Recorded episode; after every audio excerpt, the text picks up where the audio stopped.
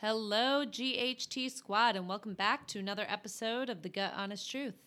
I am your host, Katie Mora, registered dietitian and functional medicine practitioner. Health and wellness doesn't need to be full of constant confusion and contradictions. Here at Gut Honest Truth, we bring our listeners the science and best practices from well known experts in their fields. From our mouth to your ears, this is the Gut Honest Truth.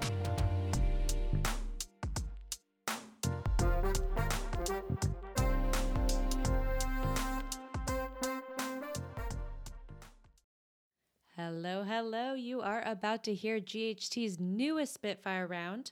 What is a Spitfire round, one may ask? Well, every few weeks at GHT, we ask our listeners to submit their most burning healthcare questions to us. So you asked, and we're about to answer. If you're hoping to have a question featured in an upcoming episode of The Gut Honest Truth, don't hesitate to use our social media platforms or contact form on our website, guthonest.truth.com, and submit your question today. We hope you guys enjoy. Welcome back, everyone. We are very excited to enter 2023 with y'all. And today we're going to start out hot with a Spitfire round, which I feel like we haven't done in a while. We haven't, and it's our favorite because there's so much of our personality that gets to answer these questions. Lovely. Should we just dive right in? Yeah. Do we need to have any announcements? Well, I think one of the important announcements is to talk about um, brain. Okay. To talk about what we just emailed all of our people about that we do have a gut health symposium coming up in March. Yes. So we know a lot of our listeners are actually healthcare workers, coaches, nutritionists, dietitians. We emailed everybody um, that we are very excited to announce that on March 18th of 2023, we are going to be hosting an all day, all encompassing gut health training all are welcome. It is definitely directed towards practitioners, but anyone is welcome to join us and you're going to learn basically my brain. No, you're going to learn everything you need to know about how to Not wrong. how to interpret labs in detail, not generically, how to treat each condition. Uh, the whole shebang will be there. Nutrition. Yeah. Yeah, asking the right questions, etc. And I will say, from my point of view, having been under your wing for about an hour, an hour, a year and a half, it's it's an invaluable course. If anybody is just starting or has been in this for a while, it's one of those things that will literally take you five steps past where you thought you could get instantaneously. So, and plus you get to hang out with us for like 8 hours. What what is better? So, more to come, but if you're listening to this, that is coming.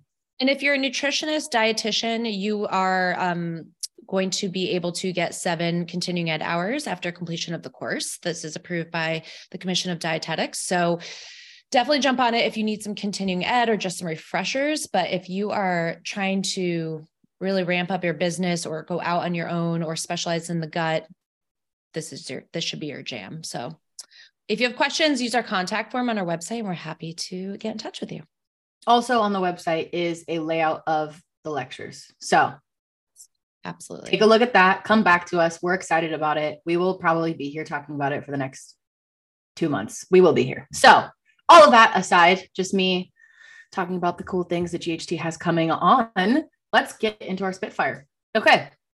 I think this question is wrong. So I'm going to say it and then I'm going to change it. Mm-hmm. What do you do for the, oh, maybe it isn't. Let's see. What do you do for TSH that is subclinical hyperthyroid? What do you do? Okay. Well, a lot of, as always, a lot of questions I need to, this is why you work with someone, a lot of backup questions. So hyperthyroidism for anybody listening, right? So the, the thyroid is kind of overactive. We usually talk about in our practice it being underactive and we more so specialize there versus hyperthyroidism. I definitely recommend working with an endocrinologist pretty closely. Um, it it depends. What is the sub like how subclinical are we talking? What parts are overactive? Are all the hormones high? Are you struggling with graves disease which is the autoimmune condition for hyperthyroidism? Usually that's the case. So i would want to know some of that. I would also want to know are you on any medications especially just thyroid medication that you might be being overprescribed? A lot of people even that are hypothyroidism fluctuate and go hypo hyper.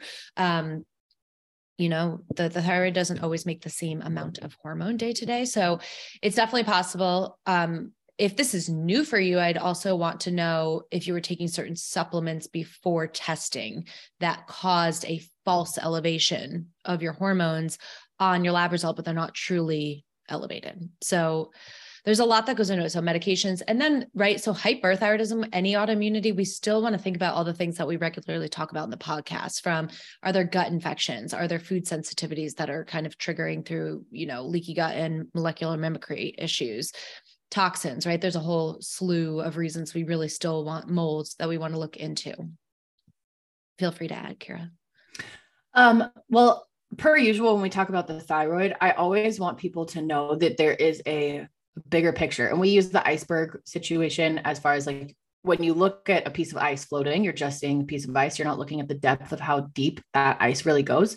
And so when we're looking at anything thyroid related, make sure you're looking at all the markers and make sure that if something's a little wonky, you're retesting it because we've seen multiple times somebody, ourselves even, come up with some different ranges, let's say, and it we retest and it's like, oh, okay, it's actually not what it looked like. And so sometimes we can have an immediate response to, oh gosh, you know, I have subclinical or I have hypothyroidism or I have whatever the case is. And it was just a, a fluke test. I mean, as specific as testing is, it still it still has a degree of you know standard deviation. So one, retest. Two, make sure you're testing the whole thyroid and getting a bigger picture at to look at what's really going on, not just saying, oh gosh, TSH is off. Everything is, you know, off accordingly. Yeah. It's a loaded question there. It is. And and you know, something that I don't think is talked about often enough in this space is that thyroid, the thyroid is complicated. I think the best, you know, the all of the education out there is very much so it's this or it's this. And it's it's typically not as with anything in the body. So just remember that anything that involves hormones is a little bit more complicated than just labeling it as one or the other based on you know, one marker. So, okay, I love this question. How to heal dairy intolerance? Is it possible? Anything's possible. Oh God. Uh, Anything you can do it um it really really depends this is another kind of like multifaceted question right so yep. dairy intolerance what part of dairy are we talking about like have you you know almost backtrack and is figure out which i recommend doing with a you know licensed nutritionist or dietitian is figuring out what part of dairy and or all of dairy is peeving off the body, right? Is it lactose? Are you lactose intolerant? Is it the whey? Is it the casein? Is it all the proteins? Um, is it certain casein? Like that, that stuff is definitely worth figuring out. Most people cannot tolerate lactose the degree is variable, right? So some people could have like a piece of cheese and go to the bathroom for like a week. And some people could have a block of cheese one day and they'll be fine, maybe slightly like slower motility. So it's like it really depends on what you're experiencing, the severity, what part of the dairy. Um, that being said, so that's like step one is figuring that whole piece out it may not be possible, right? If you genetically don't have the ability to break down in the small intestine, uh, you know, if your brush border is lacking, or if you have celiac and you're lacking some brush border and therefore lactose intolerant, probably not going to happen. If you have some overgrowth like SIBO, right? So small intestinal bacterial overgrowth, one of the biggest foods that basically feeds that bacteria and makes all the negative symptoms is going to be lactose, which is going to be the carbohydrate piece of dairy. So if you can clear the bacteria, you may be able to regain the tolerance of dairy, right? Yeah. Yeah. A couple things. Before we even get into the depth of this question, I want to reiterate that intolerances and allergies and sensitivities are all very different things. And so I just want that to be clear because we've had a lot of people come to us saying, Oh, I'm allergic to, I mean, I've had people say, I'm allergic to asparagus. And no, you're not. I don't think that's, did you see an allergist? No. Okay. So you're currently experiencing, you know, some discomfort with asparagus. Now it's okay. Is it SIBO? Is it whatever, whatever have you? Um, so firstly, there's a difference between those three. Secondly, part of what I wanted to kind of highlight and circle back to is the difference in the proteins, right? I think when people just say I can't have dairy, they don't, they're not aware of the fact that it could be, to your point, the lactose, it could be the whey, it could be the casein. And so differentiating between those is important. Now, for the people that don't know how to do that, how would they go about that? Let's say somebody's trying to do a little bit of a self experiment with is it the whey, is it the casein, what's going on? How would you recommend they walk through that? That's um it can be challenging which is why i definitely recommend working with someone but essentially the food right whatever food we're talking about so in this instance it's all dairy we would need to remove that from the diet for a minimum of 23 days because the half-life of the you know the antigens and antibodies that we're creating to foods is going to be that long at minimum. It can take much longer so depending how severe it is and how much or how quickly you receive like get relief from removal you could have to do this for many months, up to like six months. But let's just pretend you remove the food fully and not like, oh, I'm have it here and there. I've basically removed it because that will just basically re-initiate an immune response to the food. So one month out of the system fully. Then you have to be, you there's not necessarily a specific order in my opinion, but you have to go either with the two ways I do elimination diets. What you miss the most, like what is most important to your diet, right? If you're somebody who's like, I love butter, I don't know. I love butter and I don't really care about the rest. I would want to just know how you do with butter then first, right? Because I just want to see. But you can basically compartmentalize them into just using, like, let's say whey protein, like a very clean whey protein. If you want to figure out, do I have an issue with whey? If you want to figure out lactose, there's varying degrees of lactose in cheeses and dairy. So you can either say, let me get um, like a very low lactose and start there and build up, or you can go very specifically high. I don't know if you start with have a specific order you do with people. I've done both ways. Yeah, it depends. Um, casein's a little bit harder, but you can use like the different A1 milks and stuff and see how you do with different types of casein.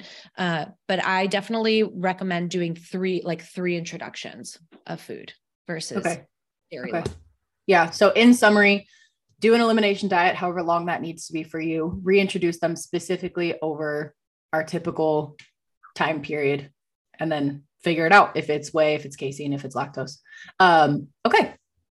Okay. So if you guys have any questions, go into hard cheeses, go into soft cheeses, and then like throw in like milk and ice cream if that's something you want to see how you do with.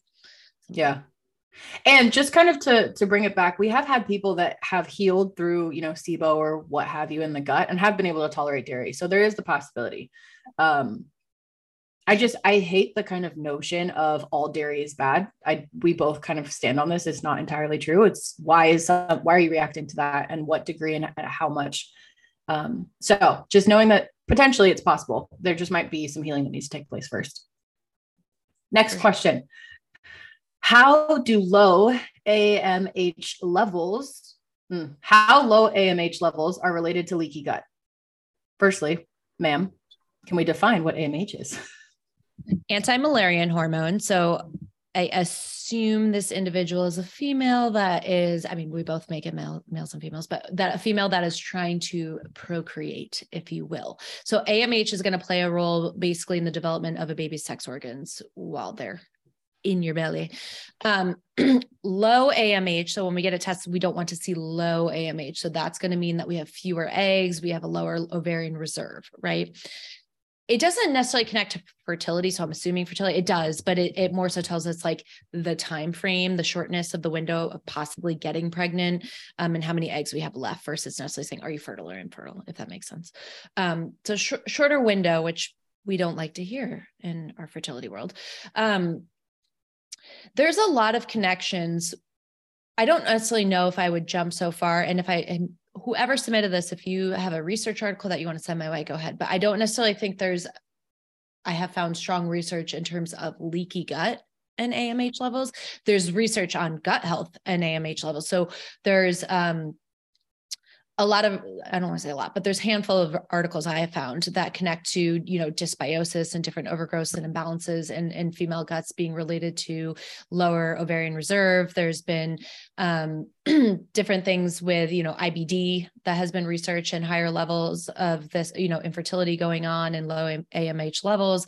Um, there's definitely I would assume a big connection between the progesterone levels and the AMH that is going on, and that is going to be potentially or partially due to gut imbalances, right? And estrogen levels and all of that.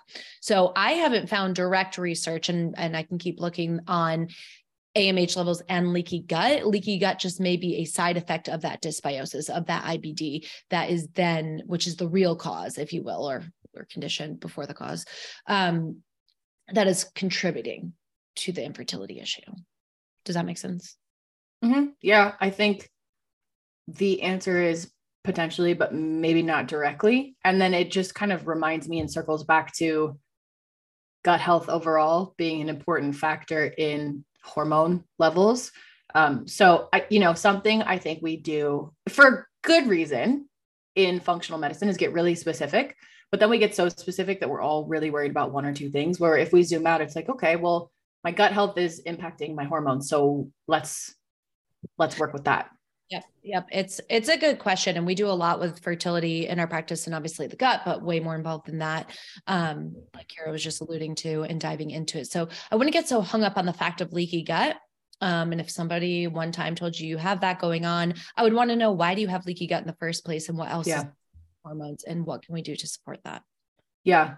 Okay. And so we actually have a couple more questions about fertility here at the bottom. So I'm just gonna I'm just gonna go straight there. Um, now, this one's kind of broad, but as we're on the topic, how does gut health impact fertility? How doesn't it impact fertility, guys? It impacts right. it many ways. I'm just going to throw some out and we can dive in if you want. So, poor gut health, right? We talk, if you follow us, we talk about this a lot, but A, just talk about digestion and absorption, right? If we're not digesting and absorb, absorbing the nutrients, the fats, the macronutrients, the micronutrients to actually give life form to that you know fetus we're going to not be able to carry the pregnancy through. It's going to be really hard. Um, yeah. that malabsorption happens for a lot of females and it happens especially as a side effect of things like SIBO and SIFO and if we can't absorb fat we're like missing the most important macronutrient for you know neural development. So that's definitely a problem. So that's very simple right? We're poorly digesting due to poor gut health or poor intake of food. That's a problem then there's the concept which we talk about a lot of your Th1 and Th2 immune system balance, which we don't need to get too sciencey here, but essentially the body can only recognize, you know, one infection at a time, one infection potentially being, you know, implantation of a fetus into the body is going to be seen as almost like a parasite, right? Um, and then if we actually have a parasite, no, if we actually have like a viral infection or something else going on, the body gets out of whack and tries to fight it off. And in many cases, if we aren't controlling all these other factors that are throwing the immune system, our body might attack, for lack of better phrasing, the fetus and have a miscarriage. So that is definitely, if we have these gut infections we're not taking care of, we can develop or risk of miscarriage. Um, the gut and the thyroid are like biggest chicken or egg thing I can think of in healthcare. Yeah. And if we are having poor gut health, we're going to potentially develop poor hormonal health, poor thyroid health, which then we can increase again our risk for infertility, miscarriage, what have you. Um, what other? Yeah. Um, I think those are the two big ones. I just it we've talked about this before on podcasts, but also kind of off podcast as far as both of us having a really soft spot for people that are going through infertility issues and have tried and tried and tried and haven't addressed outside of oh it must be progesterone or it must be estrogen or you must need birth control or it, you know the whole kind of dance that happens with infertility haven't addressed thyroid health hasn't addressed gut health. And so the issue being you know there's a little bit of a sensitive timeline with stuff like that as far as you we're not going to go into the gut and start to treat stuff and start to work on things if you're actively going through you know implantations and things like that. So just being in a place where it's a clear communication on what might need to happen in order for you to successfully get pregnant. Um, so finding somebody that kind of works with all of that. So There's yeah a lot of stuff almost to kind of tie it together for that you could be doing to support fertility before you even get to a place where someone's testing your AMH. Yeah. Right? Yeah. So we looked at a lot that can be done and have really good outcomes for a lot of people. Yeah. Yeah. Okay. Um, on the wave of fertility, how would high prolactin impact fertility? Mm. Just hydrate over here. Um, so high prolactin can essentially just interfere with the production of right estrogen progesterone. Um, it can change or stop you from ovulating which we know ovulation is a necessity to fertility in babies. So um, that's kind of simplicity you know the simplicity of how it works. But why don't you talk about prolactin a little bit? Let's talk about because I we're jumping whoever asks us we're jumping for all the listeners as to like what is even throw right? So what's throwing the prolactin to me is more important than really even yeah. Well if we think about what prolactin is in general, it's typically something that's higher in breastfeeding women, which basically pauses your menstrual cycle and pauses the ability to get pregnant again. So if we think about high prolactin in general, that's why it would be causing or could be a causative factor in not being able to get pregnant, right? Prolactin is literally saying, hey, body, no, no pregnancy right now. Now, the issue being if it's high because you're breastfeeding, that's normal, right? It's normal because it happens when the baby latches. And so you it's a whole process. We don't have to get into the dweebiness of it. But if you are just kind of walking around and you have high prolactin, to your point, what the heck is going on? And we did a podcast with Carrie Jones. Last year where we talked in depth with this. But the first thing my brain thinks of is stress because of the way that it impacts prolactin. So I don't I honestly don't remember off the top of my head what the other ones are because that in my brain it's just fire stress. at you. I haven't. Yeah, fire it. Go. So very, very high prolactin levels, not to like start there. You might want to think about like a pituitary tumor. Mm-hmm. Very high levels, mild, like moderate levels, not that elevated, slightly off where your doctor's not concerned, but they're like, let's just monitor it.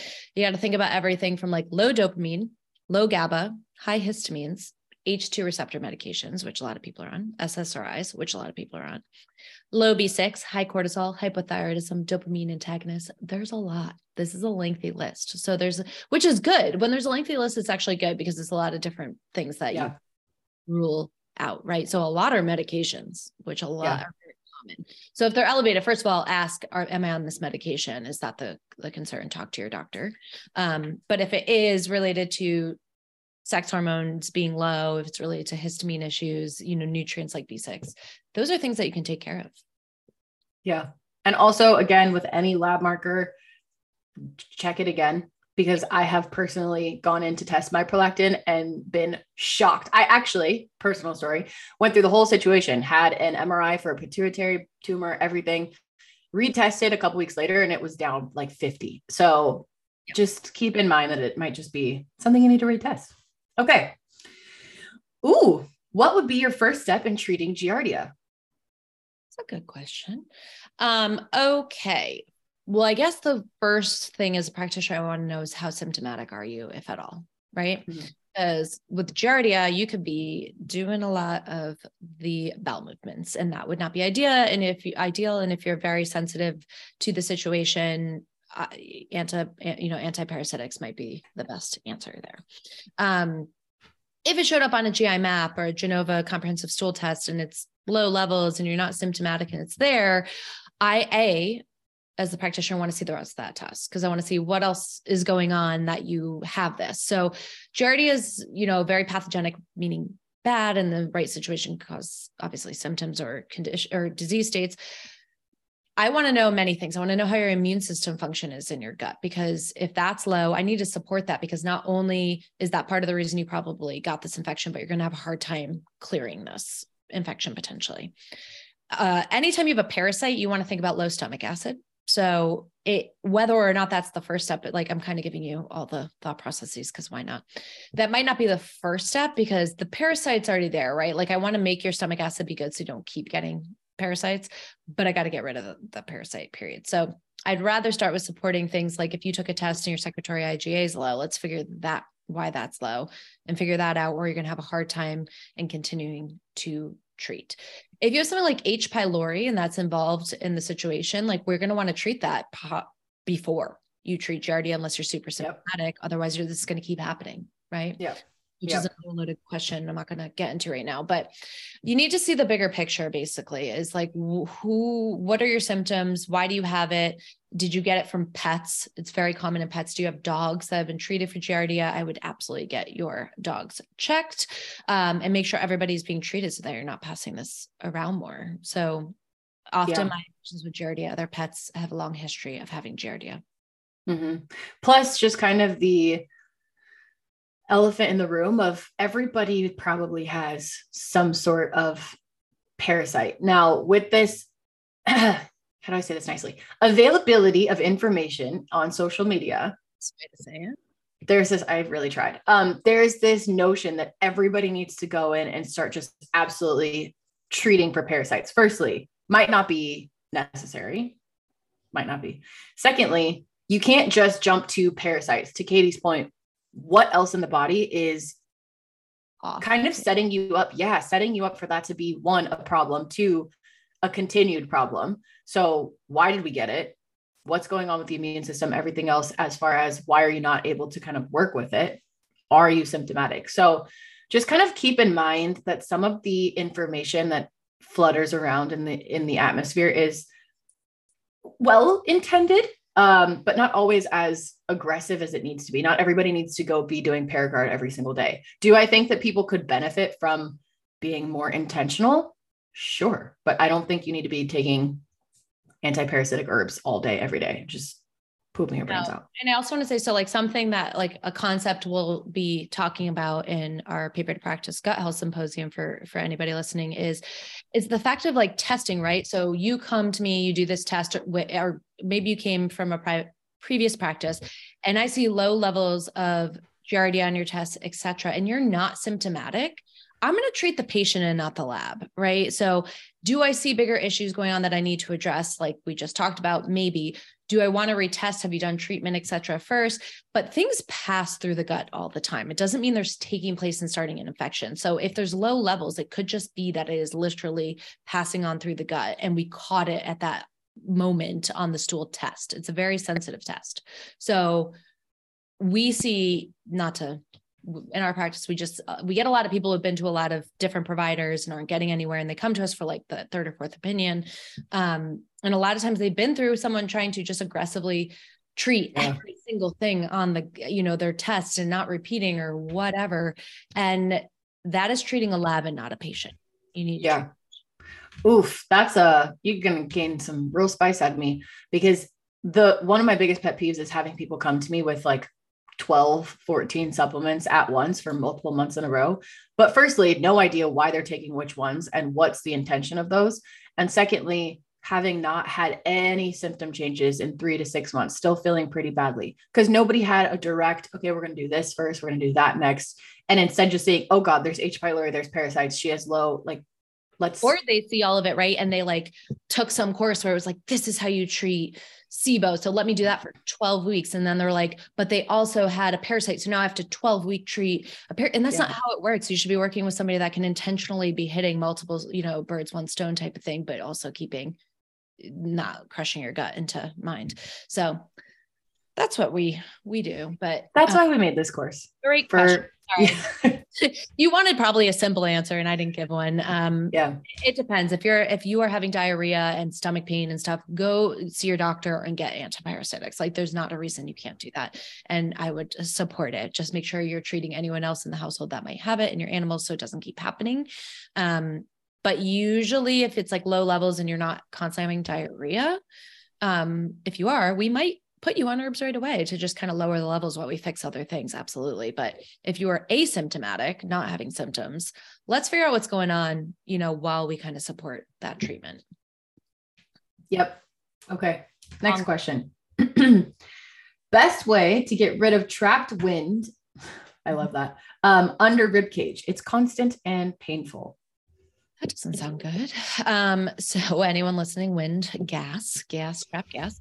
Um, under the rib cage. So, first of all, we're going to just, my brain can't do simplicity apparently. So, we'll give you some tools for getting getting rid of it but figure out why you're having it if it is constant there is something going on that in your lifestyle or your gut constantly that is causing this so best guess it's probably a food or and or you are poorly digesting your food or chewing your food regularly, or you're constantly eating under stress and not chewing well, something like that, right? Or how's your gallbladder doing? How's your stomach acid doing? If it is constant, you need to be working with someone like like our practitioners at Gut Honest Truth to figure out what is going on, how to remove it so you aren't having this issue in the first place. Because every other thing I'm going to tell you to do is a band aid.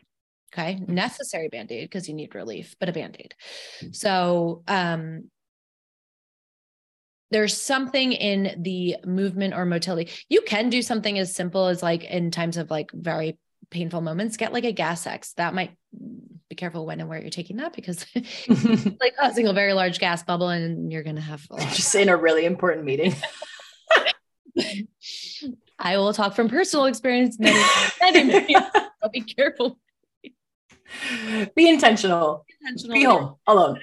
We're going to get that trap gas out of the body, right? You're having a hard time putting all these little bubbles into a big bubble to get it out. Um, there's things like gas relief tea from traditional medicinals, right? There's actually, if you just Google like um, gut, like gut health yoga, gas relieving yoga, things like yoga with Adriene will come up with different moves that actually help move things like down dog, and you're going to be able to pass gas potentially a bit more easily. Um, also, body work can like very much yeah. be done. so, like somebody who does visceral massage on your organs, or if something is not in alignment, you could go see a chiropractor. There's like, we have to find out why it's happening, but you also just might want to, while you're figuring that out, work with either a chiro or work with um, a massage therapist that does visceral massage, all that stuff. Um, if you're gassy all the time and you maybe are also constipated all the time, I would just recommend doing something like supporting the bowel movements. If it's magnesium citrate every night, maybe fiber blends, but also maybe fiber blends is increasing your gas. So that's independent, you know, dependent on that individual, but increasing your fluids, increasing your magnesium, increasing your veggies that are well cooked to move things along will help you if you are constipated. Hopefully. Yeah. And and also the just intentionality behind eating stress, making sure you're sitting down to eat, um, not taking too much in. Honestly, sometimes also drinking water while eating can cause a little bit of gas and bloating. So separating those and ginger tea, you could sip on ginger tea throughout the day and just see if that makes a difference for you. Yeah. So cover your bases and and then look deeper at okay, well, is it stomach acid? Is it SIBO? Where to me, I'm like, this is abnormal. If you are yeah. having painful constant gas, try the band-aids for relief but there's something bigger going on and you need to address it. And it's probably f- relatively easily fixable. So yeah. work with someone please please please. Yeah. Um i had a question for you and it absolutely just escaped. It'll come back. Okay next question. What could be the cause of skunky smelling stool? Is Atrantil okay to take long term if it helps? I like the defining word. Okay. Um, foul smelling stool we're going to go with because i was saying skunky over and over will get me so foul smelling smelling stool um many reasons why you could have pretty much putrid smelling stools is constipation, right? If things are moving slowly through the body, what there's a million reasons you could be constipated, which I'm not going to go into all of it. But if it's moving slowly, it allows more time for fermentation from bacteria, yeast, all of that, causing an odor that you don't want. Um, so if you're constipated, we got to fix the constipation. If you don't know why you're constipated, get a practitioner that can help you. Um, two, food sensitivity. You are eating something that or allergy even but that is not working for your body and it is your body is quickly trying to get rid of it and possibly some of the gastric juices and different things are coming along with it causing some foulness um so food like a food you're eating similarly we can just talk about the concept of like poorly digesting and absorbing foods again um or you have something like SIBO or hydrogen sulfide SIBO, which is causing you to have like more sulfurous smelling stool, a lot of excess gas, etc. So some kind of infection, basically parasites, infection in the gut. Am I missing any? Um, well, I also think that a little bit of gas and sometimes even foul smelling gas is not anything to have like huge concern about. It's normal sometimes your body's just processing things, especially if you're a person that eats a lot of broccoli or certain veggies. Like it's just it's just going to happen. Um, but also bringing attention to the fact that if there is a motility issue that's structural, right? It might not be an infection necessarily or something you need to go in with herbs and, and work on. It might just be, okay, well, how do we support motility better for you? So um, the brain doesn't need to jump straight to you know something bad is happening in there but it does it does require okay well what could be the cause just like everything else we've talked about so far the second half of the question is is atrantil okay to take long term if it helps I just want to say, and to follow up of what you're saying, is like just generally, like all of these things, like we see it just because we have a lot of patients with high anxiety that come to us because of these issues, yeah. and nobody ever addressing their issues or concerns before, you know. But it is normal to occasionally have diarrhea or loose stool. It's normal to be constipated occasionally. It's normal to have all these things. It's abnormal going to our previous person to say, I have this regularly and it's causing pain or distress, or I, I notice it in my day to day living. Like you are expected to pass gas. That is part of being a human being. And you're expected to pass odd, different smelling gas and poop, right? It's normal. If, yeah. if it's causing distress, if somebody else is really noticing it and commenting, like if there's something going on at a deeper level and it's happening all the time, weekly, there's a problem. Okay. Um, Atrantil, Atrantil is great. If you have not listened to our I think it's like two years ago now, podcast with the um, creator and founder of Atrantil, Dr. Ken Brown. I would definitely listen to it. He's awesome. Um, he's a gastroenterologist. And so, yes, it is okay to take long term. Um, it's really high in antioxidants, it's really high in polyphenols. It can really help just actually maintain general like gut wellness, if you will. Um, on the opposite side of the spectrum, I would want to know why we're having to take this all the time, right? Like you can, but like just saying it's high in antioxidants, it's high in polyphenols, like is that lacking in your diet, right? Are you lacking in your intake that you're having to supplement? So yes, you can take things if they help you, but I want to know why we shouldn't have to take things, right? Obviously somebody yeah. Dr. Ken Brown, but we create a product where if it's safe, we're going to like, it's, it's a business. Like we're going to say yeah. you can um, if, if it's, you know, effective and safe, but um, we should be backing up and saying, why are we having to do that? Yeah. And with that, it also could just be, it feels good. And it's the, um, what is that psychological term? I don't remember, but now you're keeping it in your brain as something that is absolutely helping. So you're holding on to kind of like a crutch, but not really. That's not how I wanted to say that, but it's, um, it's something you have mentally assigned with feeling better. So from the physical side, is it, you know, polyphenol need necessity, et cetera? But also, is it just, do you just mentally feel better taking it type of situation? And I will say that people who are struggling with IBS type of issues, gut health, they often are low in things like polyphenols and yeah.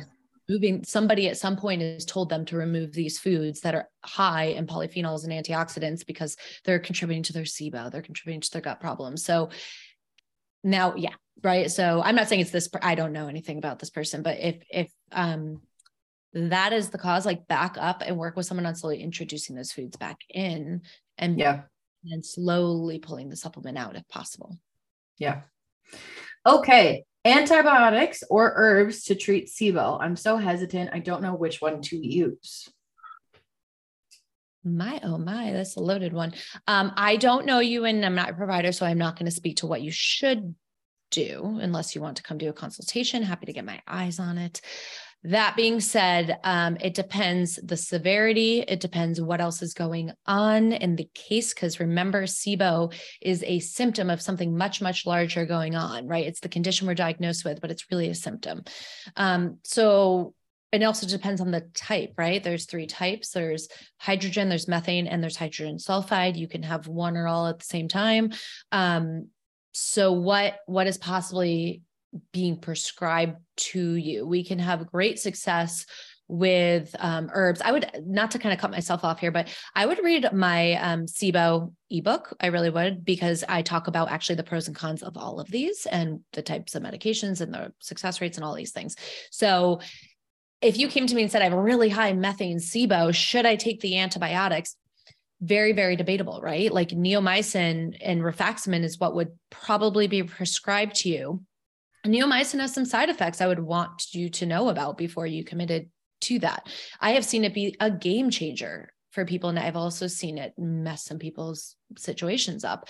Um, if you have really high hydrogen, someone's recommending rifaximin, I'd probably support it because I think it's really good medication. It's really usually very successful, but you want to intentionally and properly use it in the right time of treatment. You don't want to just take it and keep taking it without reducing all of the risk factors as to why you have this in the first place, right? Um, yeah. There's a lot. I think. Question. Yeah, I also want to just piggyback off that with anything, whether you're using herbs or antibiotics, but we've seen this happen with antibiotics more often than not.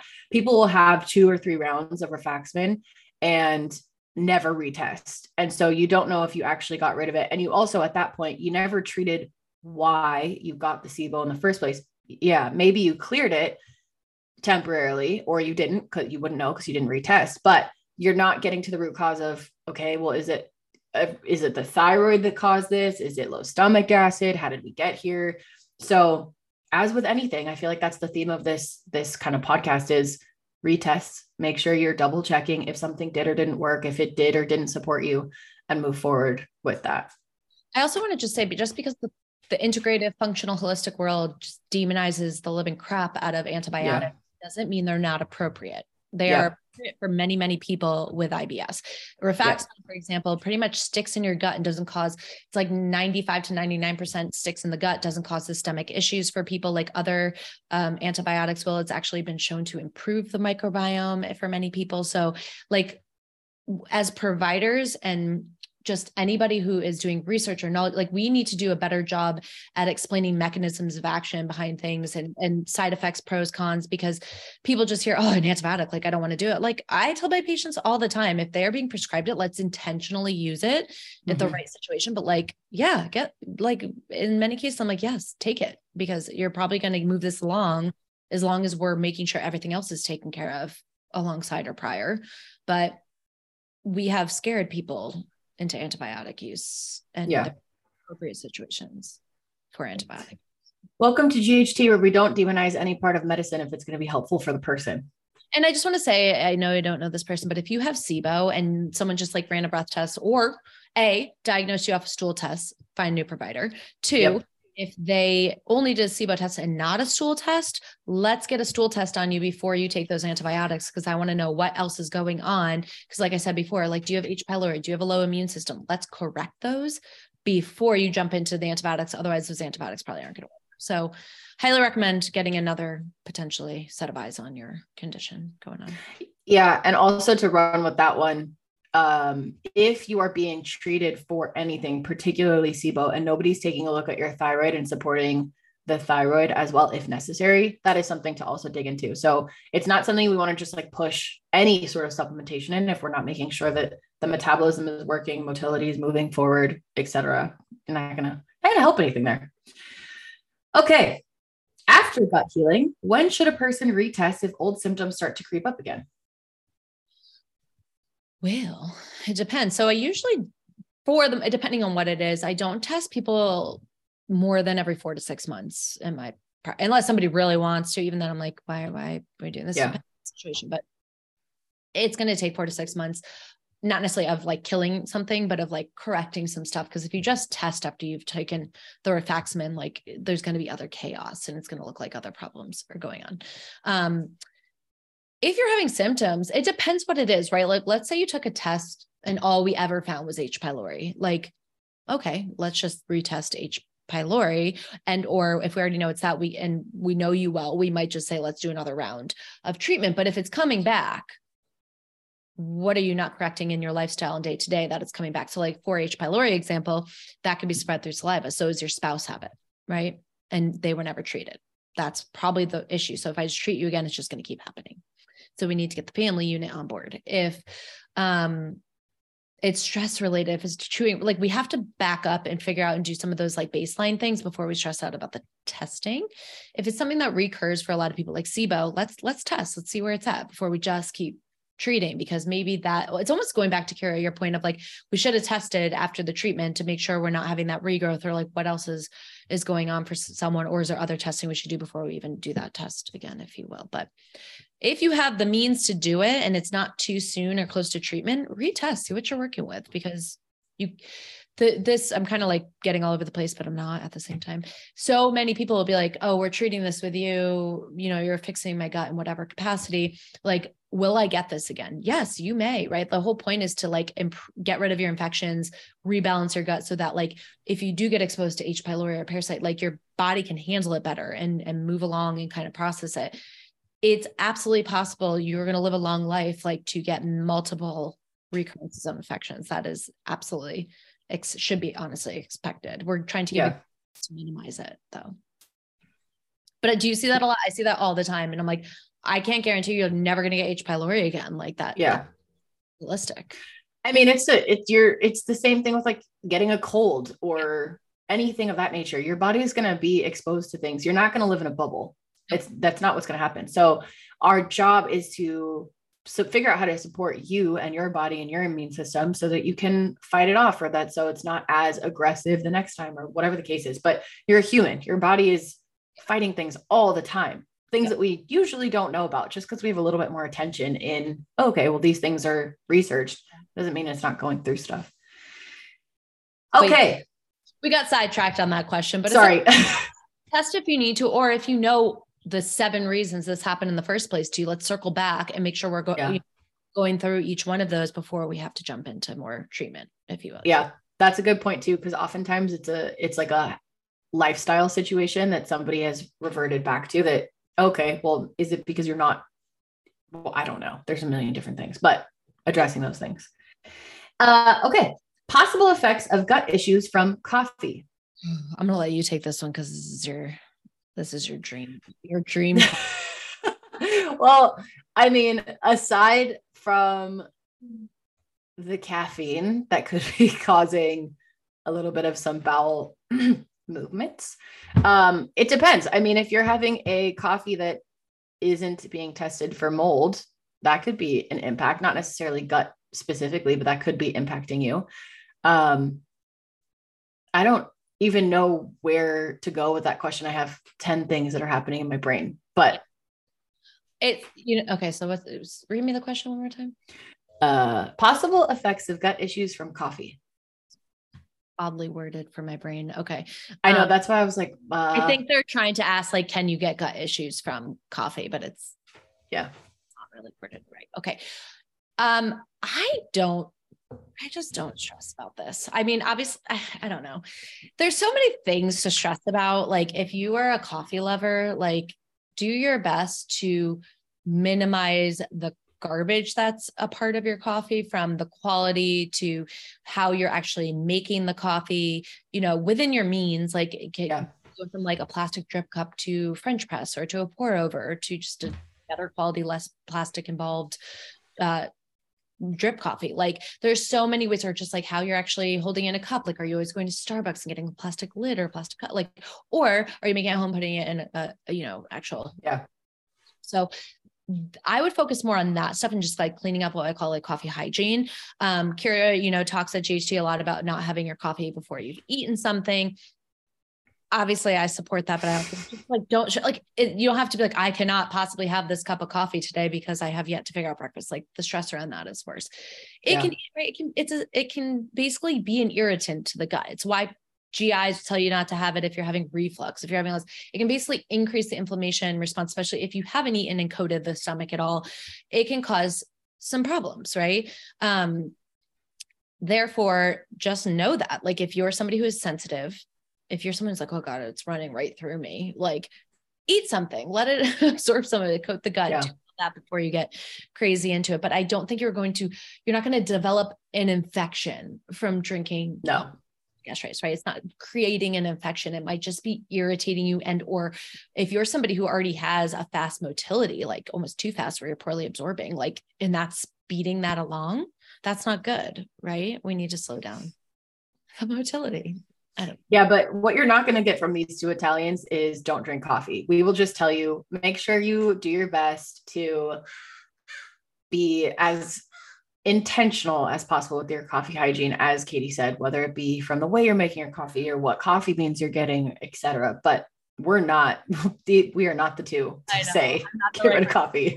questions too it's like fix the hygiene do your best enjoy it. Sip it slowly. Don't have a pot of coffee. Like enjoy your one yeah. or two right like all of that it's that's really just intentionality yeah that's our theme i'm gonna yeah i'm gonna leave it yeah, I, I it's not going to cause a gut no. exacerbate one, if you will. Yeah. We'll go yeah.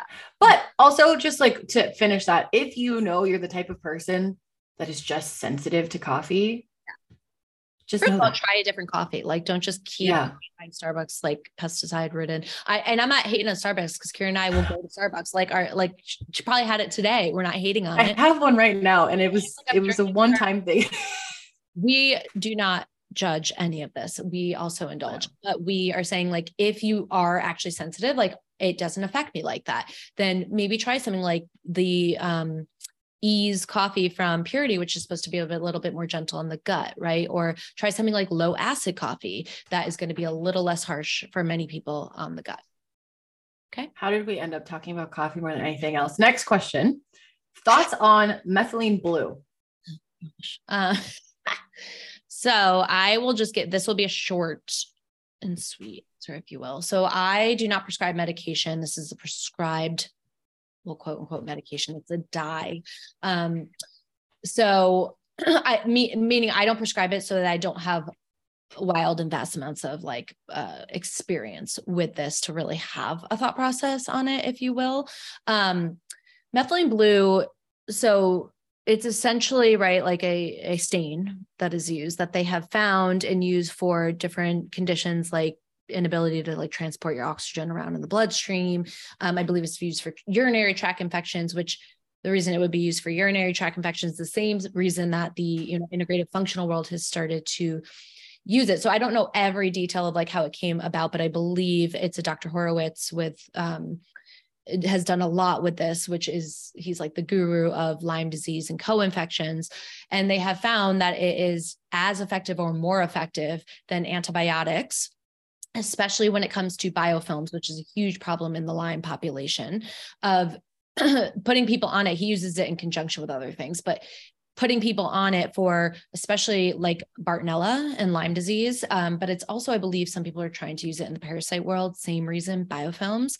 I don't know enough of the research. It's newer, right? Like the research and the studies to say, yes, you should absolutely go do it. I think if you are struggling with Lyme, if you're struggling with Bartonella, like and you're working with somebody who's well equipped in this and uses a really good compounding pharmacist um, probably worth a shot because the the things we have to treat those conditions aren't where they need to be um, and it's a really big problem. So i think if you're finding success i know people that have had success taking it um, go ahead. But i have not i do not prescribe it. I have not taken it myself to really speak. I feel like as good as i want to as well as i want to on this if you will but it's being used do i think it needs to be a thing that's used for parasites probably not Okay. Okay. Well, maybe I'll be whistling another tune, but I think every just because something's new and be we don't know. Yeah. Yeah. I was gonna say give it give it a couple years, at least Time. two and three to figure out if it's being effective or not. Okay. How to do an elimination diet on your own. Read GHT ebooks read GHT ebooks. We walk through it.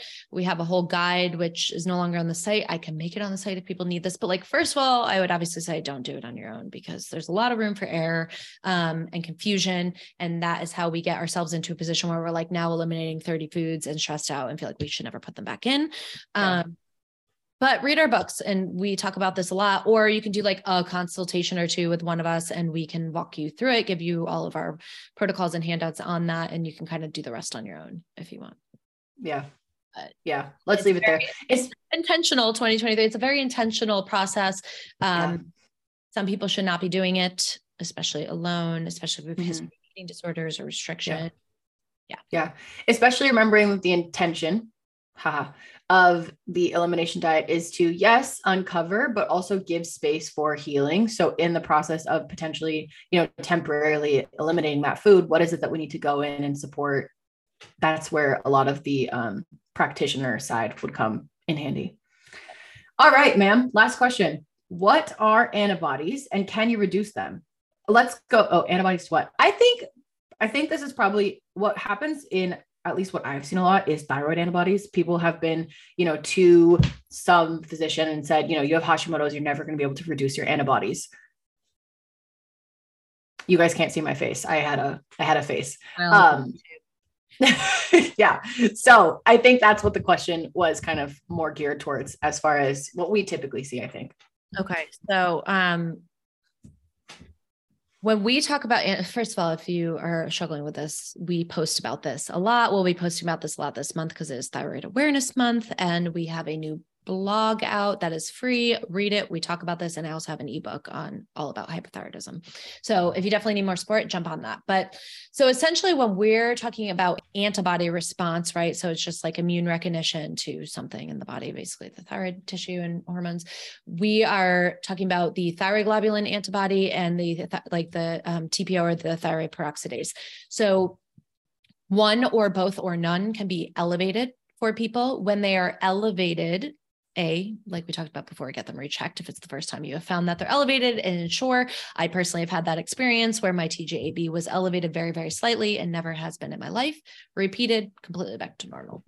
Um so retest. Two it is talking about an immune response right? An immune response to your thyroid which we're suggesting possible um, development of autoimmunity, which is where your own immune system is attacking some part of your body, and in this case, your thyroid tissue, which we do not want, right? Um, so basically, we call it there's a fire going on in your thyroid. How do we put it out? There are many, many, many reasons why this could be happening, and it depends which antibody is elevated, right? It could be anything from food sensitivities, all the things we've been talking about today, like infections in the gut, infections with um, viral infections from like herpes to hepatitis C. There's lots of things, EBV, like that we want to make sure aren't a problem that could be hijacking, increasing your antibodies, basically putting your immune system into chaos and attacking your own organ, which is not good. Did I answer the question? Have I not? I well, black and white. Can you reduce your antibodies? There you go. That's the question. That is the answer. The end. See you guys next month.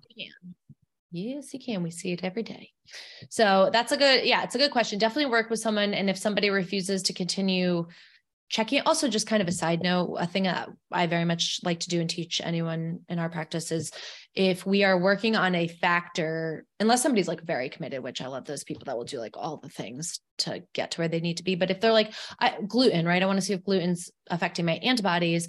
Like we can very specifically just do one variable at a time, test your antibody. Yeah. Them again to see if they're reducing with the treatment so that you know what is really actually the causal, causal, causative factor causative it's the end of the day guys. Uh the causative factor there. So that is something that you could work with your provider but first of all find a provider that will keep testing your antibodies. Yeah and also if you have a provider that says it's impossible to reduce your antibodies please go get a second opinion. That is me very politely saying go see someone else. Yes. Thank you. Come again. Some good questions these are some involved questions. Oh I know. I know. People are really digging into our brains. so yeah. exciting. Gotta make. I'll learn more about the um methylene blue. Methylene blue. I know I know people that are doing, but it's too too new, and I'm not working in a practice where that is something as of right now that is happening. Um, but I've only really heard positive results and things of it, if you will, especially in the Lyme world. Okay. So research 2023. Many other things we can do that we know that, you know, that first. So yeah. There you have it. If you want to learn more or have more support, as always, we are accepting new patients this January. Um, so you can easily head to guthonest.com and head to work with us and do all the scheduling right from there. And if you have questions about your current condition, please reach out to us and we're happy to best guide you.